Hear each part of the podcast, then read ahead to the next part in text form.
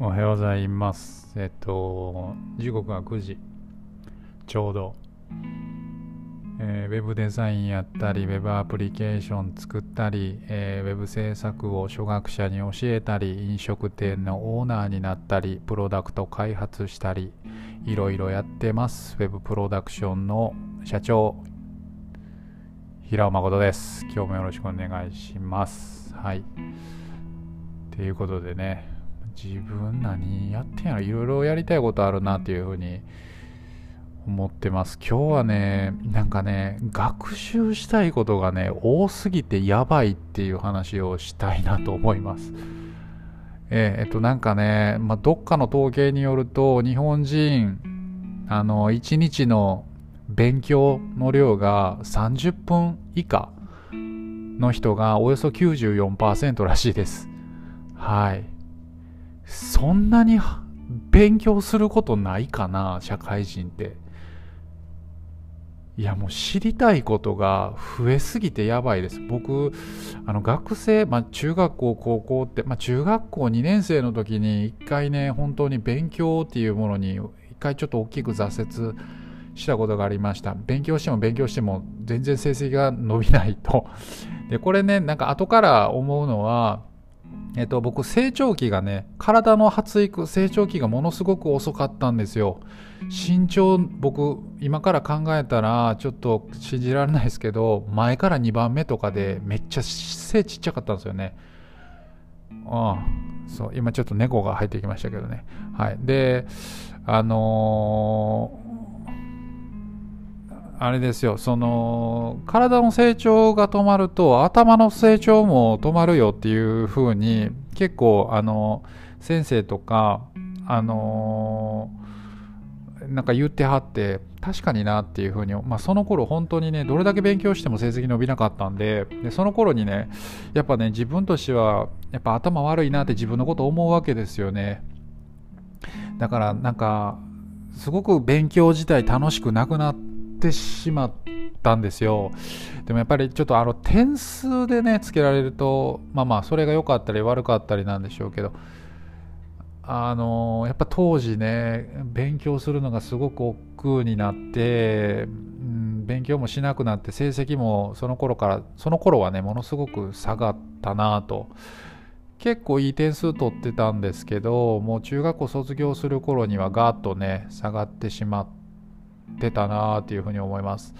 ただでもまあ大人になってからでデザイナーっていう仕事についてからは、まあ、本当ねこの同じ業界の人分かると思うんですですけどデザイナーじゃなくても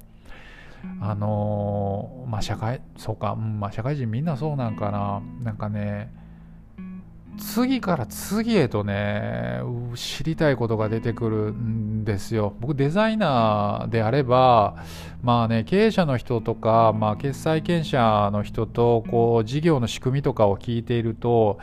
いやこれなんか経営のこと分からなあかんやろとかね考えるとね株式とか決算書とかね。うん。あと言ったらもっと言ったらね僕ね MBA 欲しいんですよね。あの MBA って分かりますかね？あの経済学の修士号みたいなやつですね。うん。あの学校行って取るのとかってものすごくお金かかるんですよ。なんかね、うん百万ってかかるんですけど、あれもね、すっごい興味があるんですね。で、まあ、僕今、MBA は勉強してないですけど、まあ、去年あたりからちゃんと税金とか株式投資とかのちょっとね、勉強するうちに、まあ、投資信託とかね、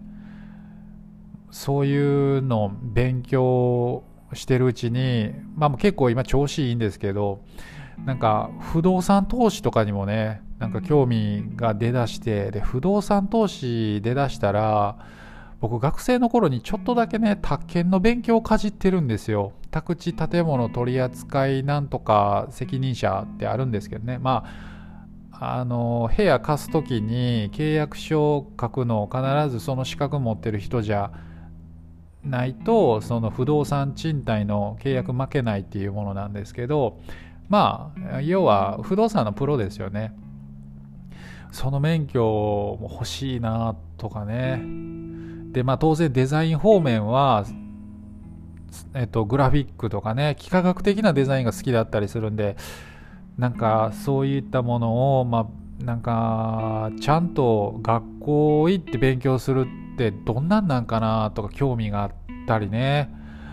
あとまあ、グラフィックデザインじゃなくて、3D 表現とかね、ブレンダーっていうアプリケーションがあって、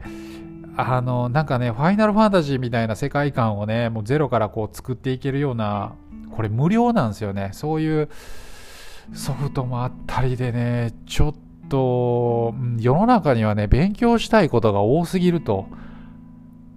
うん。まあこれ幸せなことなのかな。だけどね、いや、これ全部やってたらね、働いてる場合じゃなくなってきますよね。本当に。だ興味あることが次々次々出てくるんですよ。だから、本当に日本人の6%だけなのかな、本当に。あの30分以上毎日勉強してる人。自分からしたらありえないですね。もう勉強っていう感覚ではも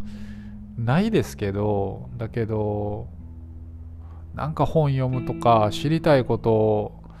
まだ世の中のことを知らないっていうことを、まあ、自分がまずは知ると。自分は何も知らないなっていうことを知った時に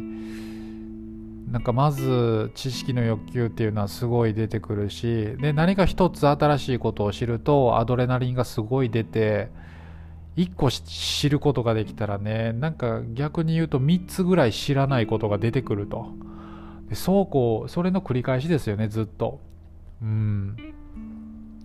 だからなんか大人になってから勉強って楽しいなっていうふうに思いました。なんか二十歳ぐらいの時に僕はえっと自分で独学で調理師免許を取りました。うん。なんかねあの勉強がしたかった。したくなったんでしょうね。あのバイトで飲食店で働いてた時にこれなんかもっと突き詰めたいなみたいな感じで調理師免許を取ってでまああの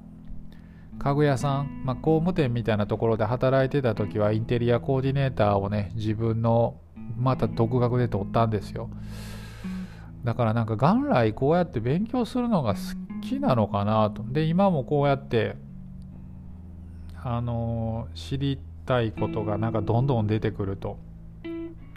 だからきっとこの好奇心が尽きないっていうのはまあ一つの才能というか一つのな才能ではないな。何て言うのな。性質性格として、まあ、自分としてすごく大事にしたいなと思うんですけどただまあこの好奇心に振り回されすぎるとまあちょっと自分自身が疲れてしまうなっていう危惧もあります。うん。ただでもやっぱりあれですよね。6%が30分以上しか勉強してないっ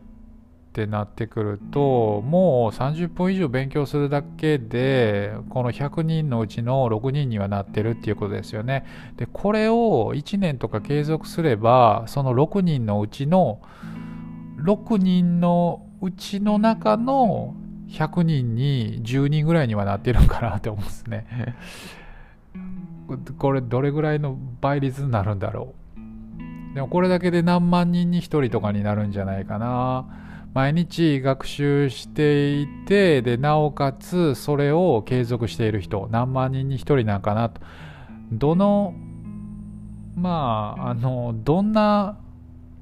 自己啓発本読んでもどんなビジネス書読んでも大体同じこと書いてますよね。うん。継続しろとなんか考えてるだけじゃなくてやれみたいなね。僕これが本質やと思いますね。本当に。